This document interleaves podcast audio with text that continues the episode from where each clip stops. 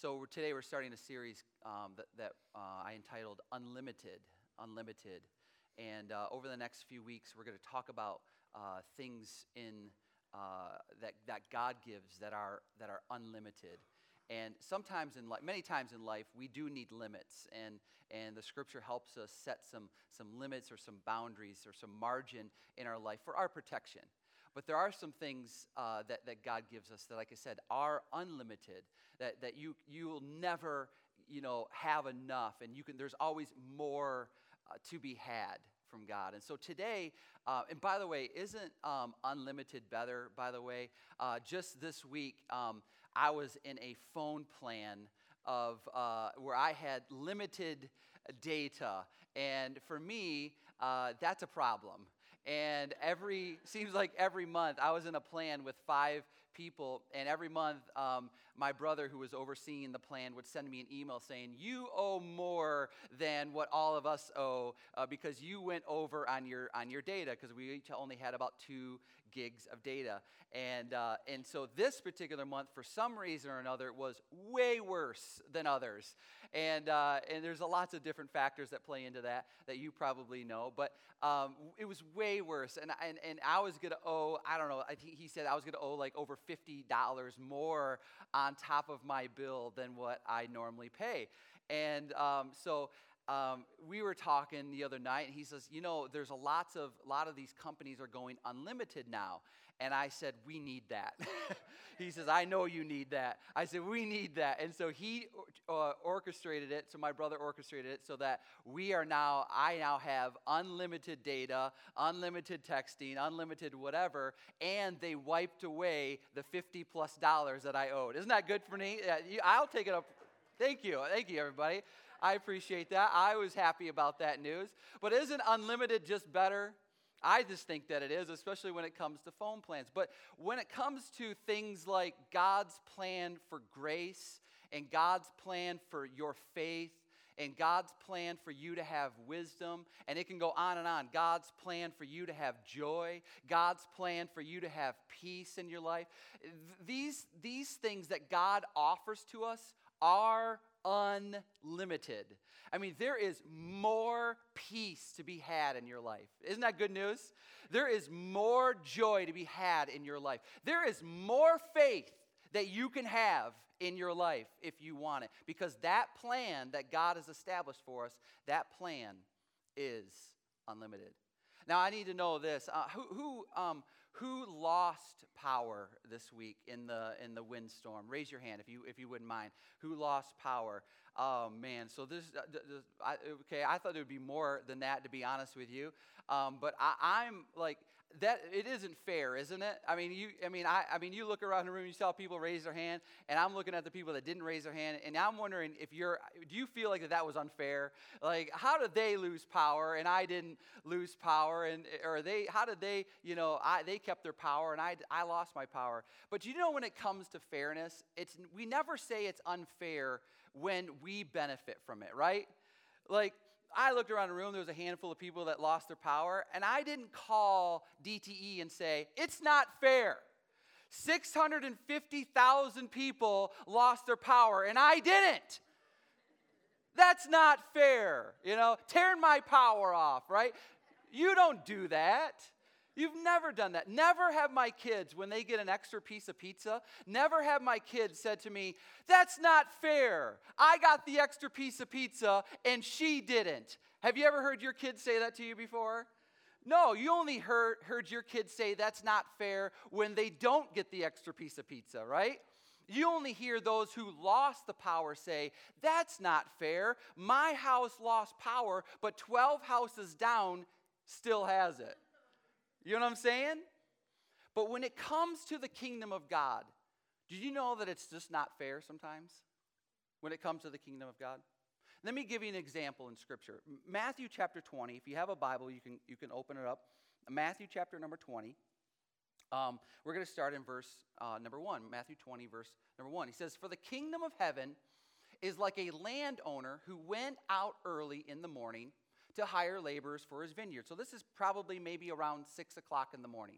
Verse 2 when he had agreed with the laborers for a denarius, now a denarius is about a day's worth of wages. That's what a, how much a denarius is. So he agreed with the laborers for a denarius for the day.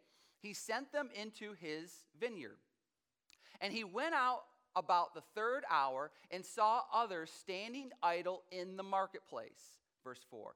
And those he said, You also go into the vineyard and whatever is right, I will give you. And so they went. And so about 6 a.m., he sends workers into his vineyard. And then uh, it says about the, you know, the third hour, which is about 9 a.m., he sends more workers into the vineyard. And he says, and whatever is right, I will give you. And so they, so they went. Verse 5. And again he went out about the sixth hour and the ninth hour and did the same, same thing. So every three hours or so, he was going and getting more work more workers because apparently he maybe overestimated, the, the landowner overestimated how much work needed to be done, you know, working in the vineyard. So every three hours or so, he's going and he's getting more workers. Ninth hour, sixth hour, ninth hour, and he did the same. Verse 6. And about the 11th hour, he went out and found others standing around. And he said to them, Why have you been standing here idle all day long? Verse 7 And they said to him, Because no one has hired us. He said to them, You go into the vineyard too.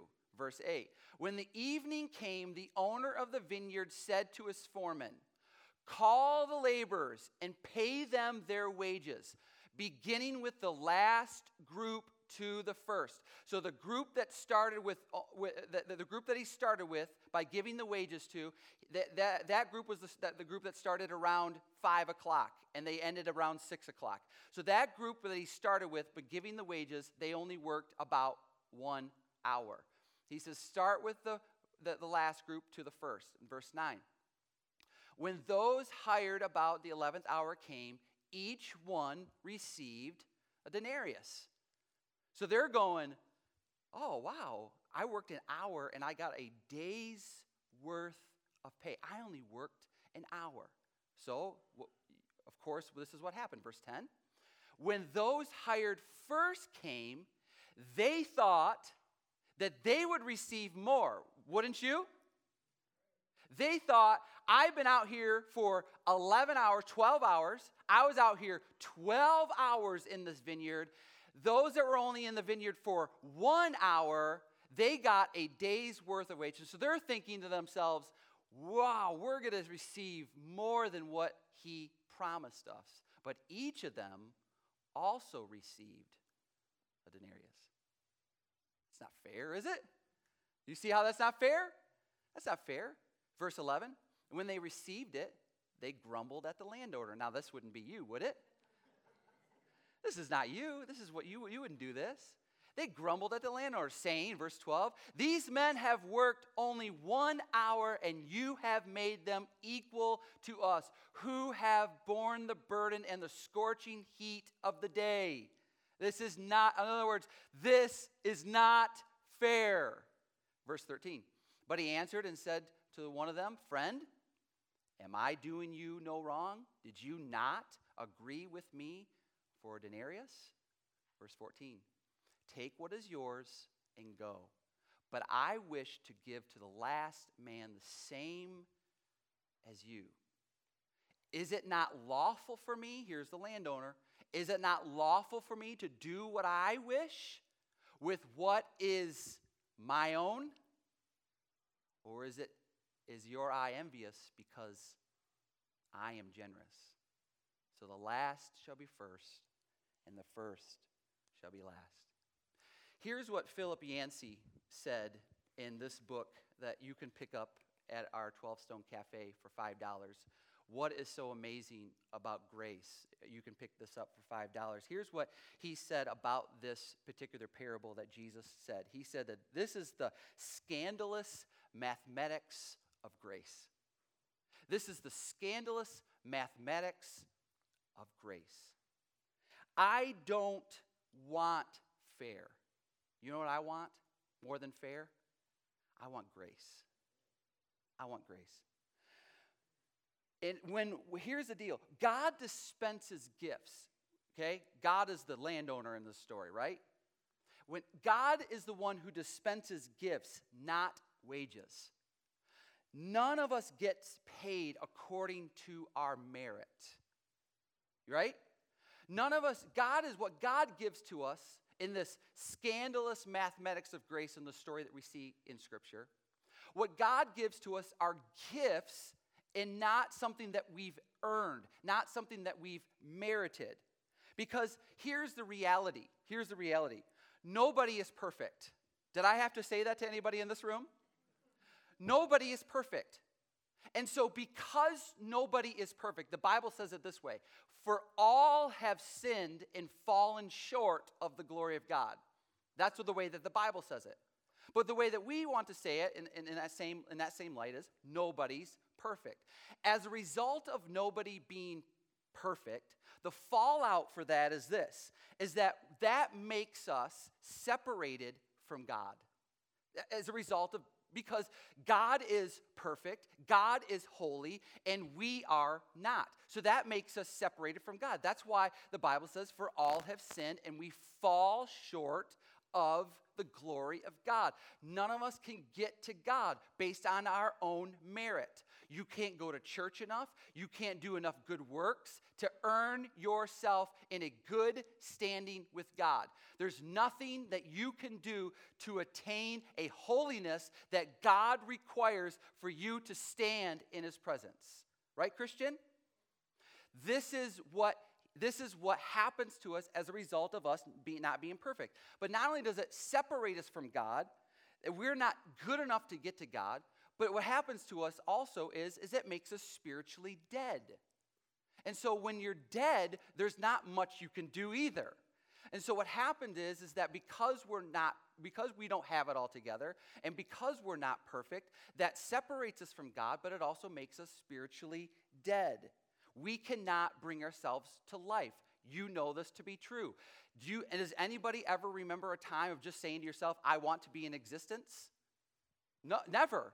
You were never at a time where you have a thought in, that you were in heaven before you were ever born and says, I think I want to exist now. Right? Because that's not how it works. Well, when we're spiritually dead, it works the same way. Works the same way.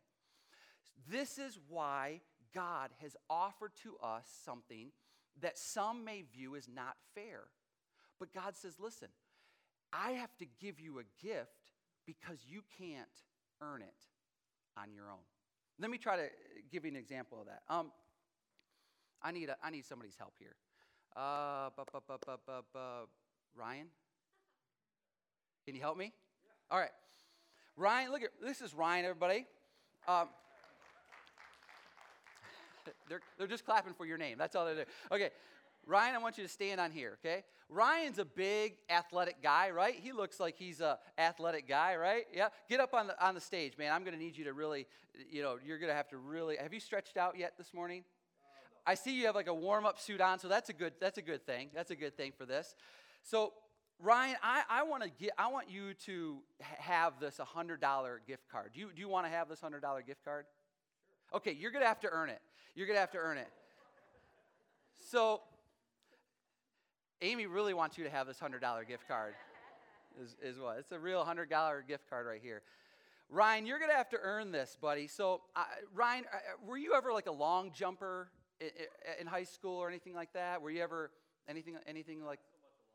Not so much a long jumper, but could you ever jump high? Yeah. Okay, all right, all right. That's good. That's good. That's good. So, Ryan, here, here's what I'm going to ask you to do, okay? Uh, I'm going to stand back here, Ryan, and uh, from the stage, from the stage, you might, I, I, you don't have a whole lot of room, and I don't want you to break any of our instruments or any of our sound equipment. But from the stage, I want you to jump off the stage, and I, I, I'm going to need you to jump off the stage from there, and I'm going to have to, you're going to, if you want this, you're going to have to, in the air, off the stage, before you land on the ground, grab this gift card out of my hand. Are you ready for this? Yeah, yeah, you better. Yeah, you better. Hold, hold on, Ryan. Hold on. Ryan, is this even attainable? Okay, all right. Does anybody think that Ryan can do this, though? Yes. Get, Brock.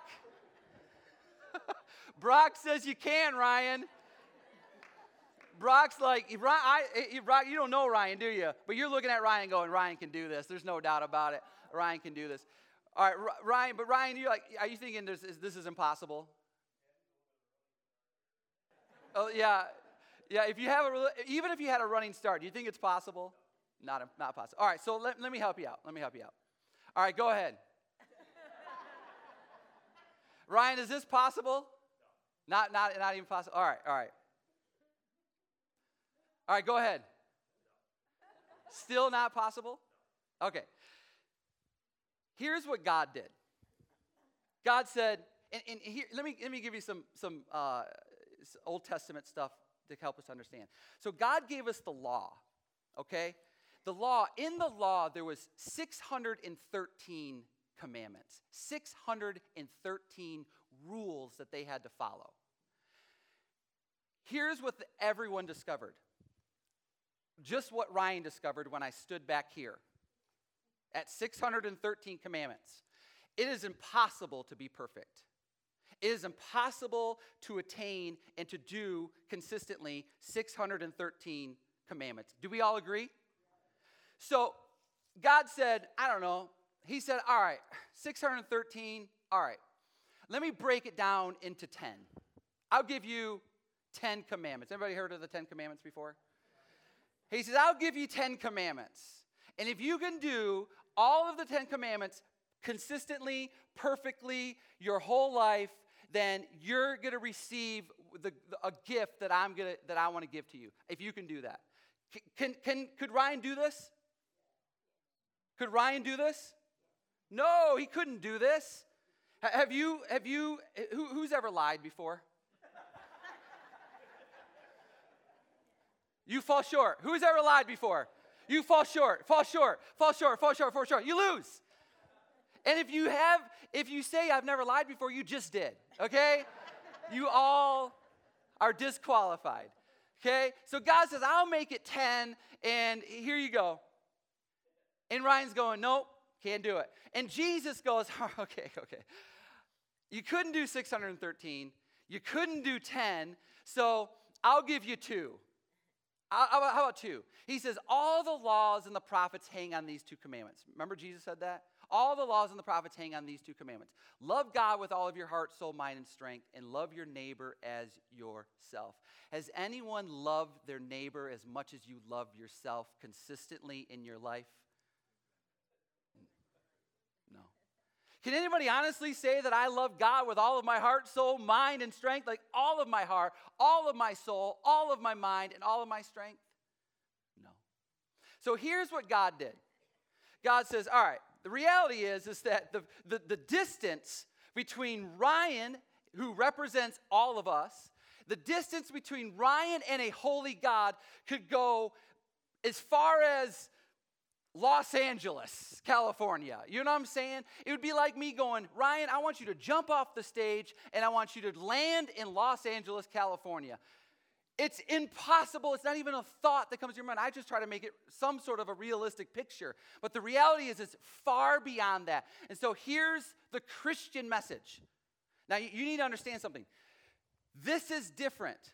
This is different. Stay there. This is different than any other religion. You hear me? This is different than any other religion. It, when you say when you when people tell you that Christianity is just like any other religion, you say no it isn't. And here's why. Here's why. Because every other religion, every other faith says that you have to try to jump off the stage and attain what God has on your own efforts and your own merit. And you have to live up to these standards. You have to try to do the two commandments, do the 10 commandments, do the 613 commandments. You have to try to do it. Every other religion says that's what you have to do. But here's the difference in Christianity. You know what God did? God says, I'm standing back here, I'm holy, they're unholy, but I have a gift for everyone. I have a gift for everyone. So God left heaven God left heaven. Let me just do that again. God left heaven and said, I, You can't come to me, but I'm coming to you. I'm coming to you. And God left heaven and said, Here, Ryan, you couldn't get this on your own merit, but because my grace is amazing, here you go. You didn't earn it, you didn't deserve it, but it's yours to have.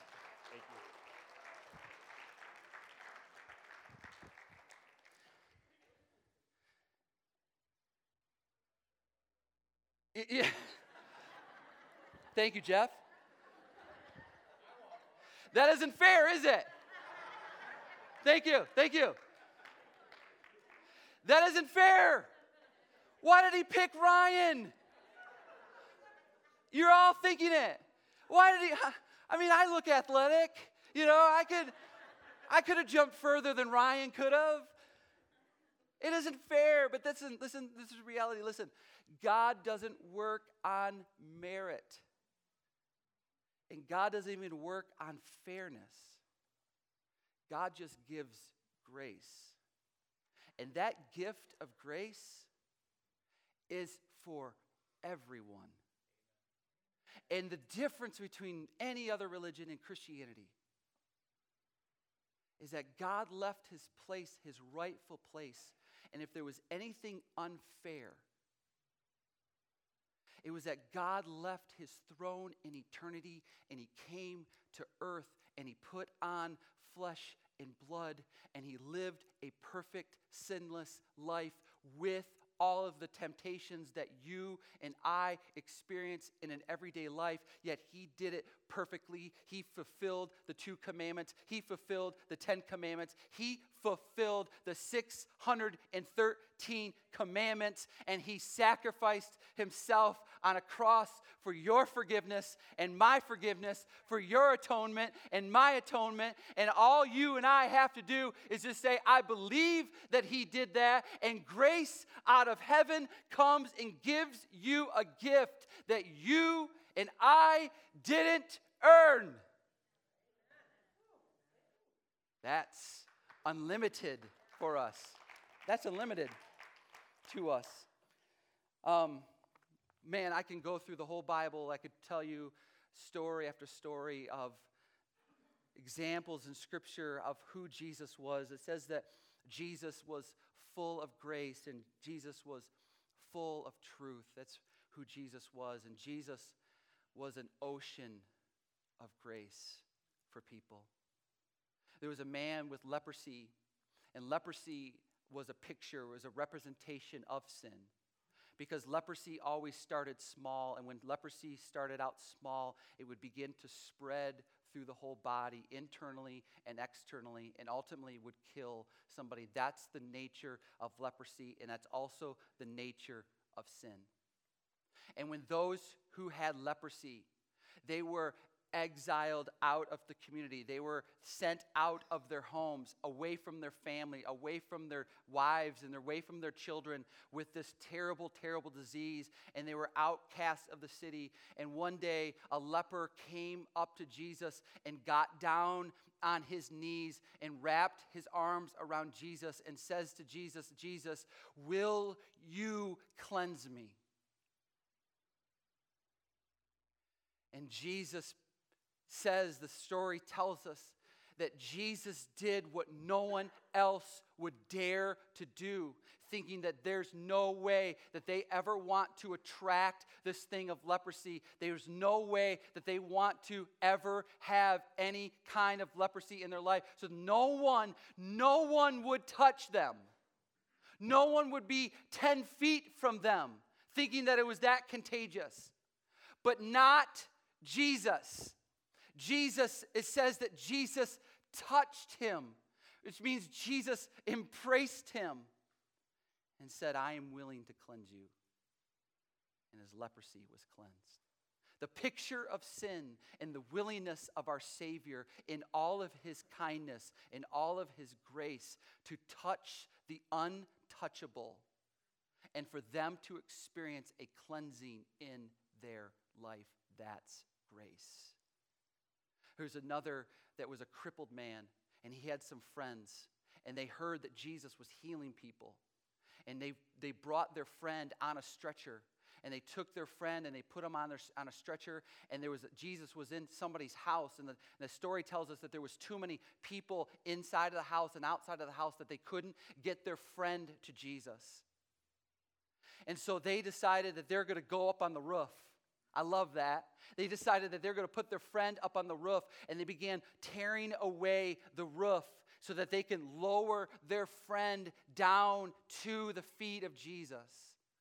And the crippled man is a representation of us in our separation from God, in our brokenness from God, outside of God, because we're crippled and we can't do anything on our own outside of God. That's the representation that we have of, of in Scripture. And so they lowered their crippled, lame, maimed man down at the feet of Jesus. And Jesus stares down at the man as they lowered him down to his feet. And here's what he said to them.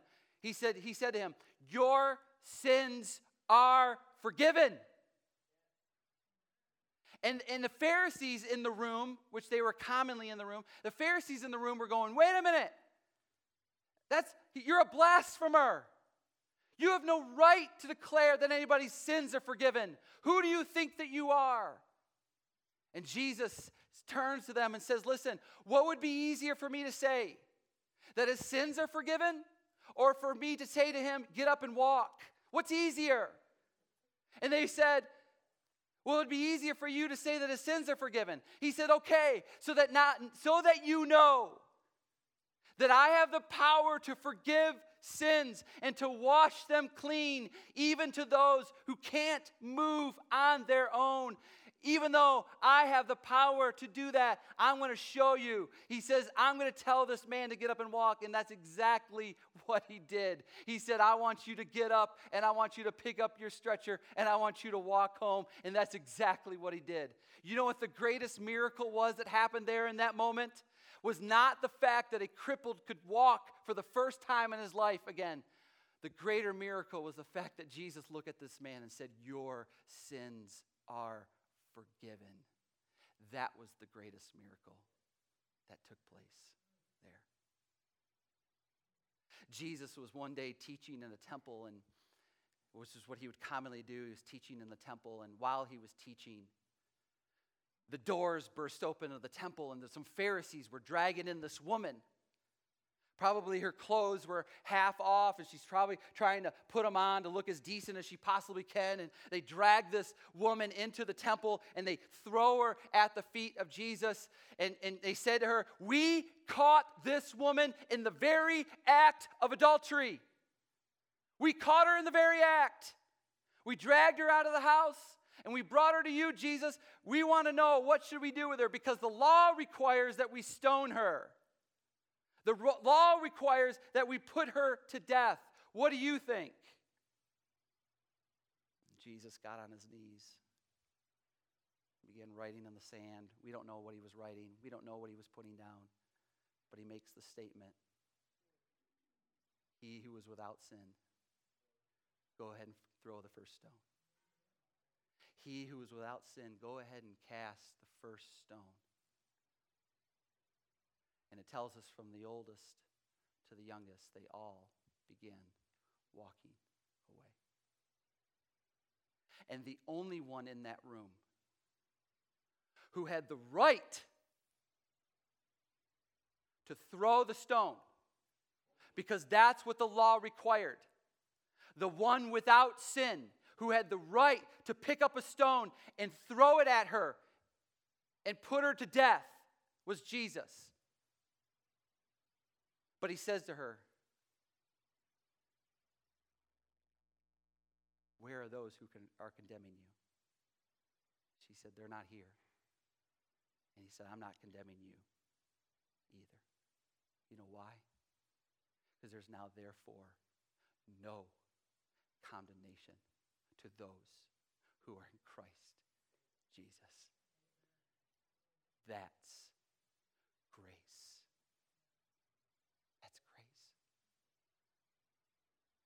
Jesus was suspended in the air on a cross. The scripture tells us that there was two criminals, two thieves, one on each side of him. one on one side begins hurling insults. If you truly are the Son of God, if you truly are who you claim to be, then get yourself down from here. Hurling insults, abusing him, mocking him. And the other one on the other side yells out, We deserve this. We've earned this. But he's innocent. We deserve to be hanging on this cross, but not him. Not him. And the thief, which by the way, he had to have been a terrible criminal. Because you know what Rome would do mostly? Rome would use criminals to be rowers for their boats. They would use them for manual labor.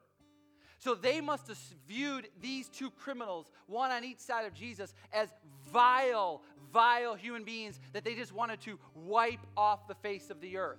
That's how vile these men were. And the one of the man that stood up for Jesus and said, We deserve it, and he doesn't, says to Jesus, Hey, when you get into your kingdom, will you remember me?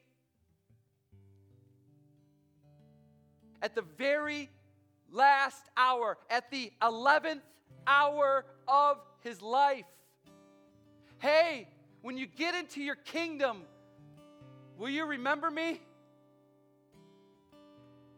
Jesus said to him, grasping for breath, because the crucifixion was more about suffocation than anything else. Grasping for air and grasping for breath, he says, Today, you vile, terrible, awful criminal, no. Today, you will be with me in paradise. Not fair. He doesn't give gift based on merit. It's a gift. None of us want what's fair. None of us. Because just like that thief on the cross said, we all deserve this. Guess what? We all deserve death. We all deserve God's wrath. But God says, I love them so much that I'm going to extend grace to them. I'm going to leave my place in heaven and walk to where they are, and I'm going to hand them something that they didn't deserve and they didn't earn and they don't merit. I'm going to hand them that gift. That's for every one of us.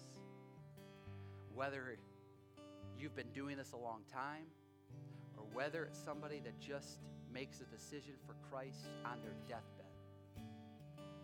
grace. And it's His wish to give that to every single one of us. It says in um, 2 Corinthians, no, let me see, excuse me, let me say this. Romans 5. Let's let's say that. Romans 5. Romans 5. Starting in verse, yeah, the law came in so that transgressions would increase.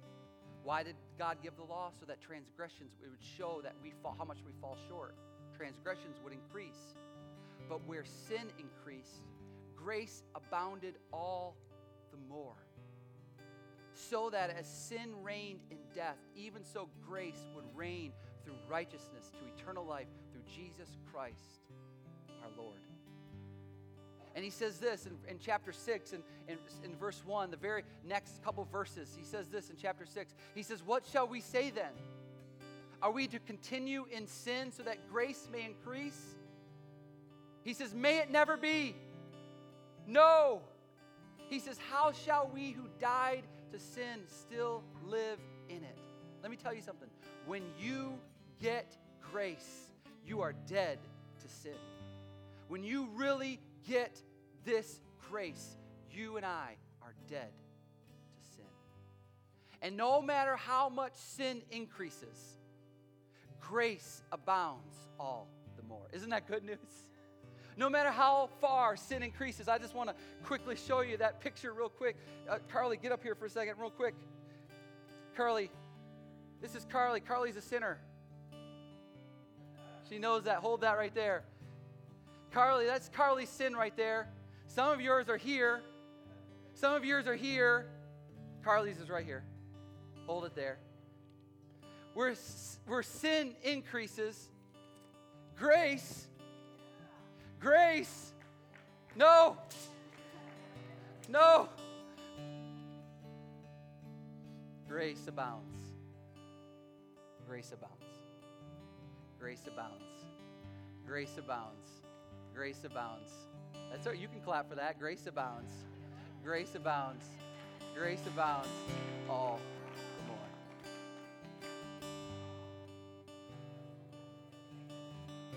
I was practicing that this week. Thank you. That's grace. And that is unlimited. Second Corinthians, Second Corinthians, I'm going to end here. Second Corinthians chapter 9 says this. And God is able to make all grace abound to who? To you and me. Thank you. So that always having all sufficiency in everything. That grace, there's God is able to make all grace abound to you. There's, there's unlimited grace for, for everyone. So that always having all sufficiency in everything you may have an abundance for every good deed. That's grace. And it's unlimited. And it's for you. And you know what it is for us to do with it? To extend it. You know what we're supposed to do with it, church? Dispense it. You say it's not sometimes things are not fair. Whoever said that the kingdom of God is fair? Whoever said the kingdom of God was fair? But when you get grace, you're going to dispense grace. When you see who you really are and what you and I really deserve when it comes to our sin increasing and the grace abounding, you're going to dispense grace to any person in any moment, regardless of whether they deserve it or not regardless of whatever, whether you think it's fair or not. When you get grace, you give grace because that's what God did for us. God, thanks for the day. Thanks for the opportunity to talk about your grace.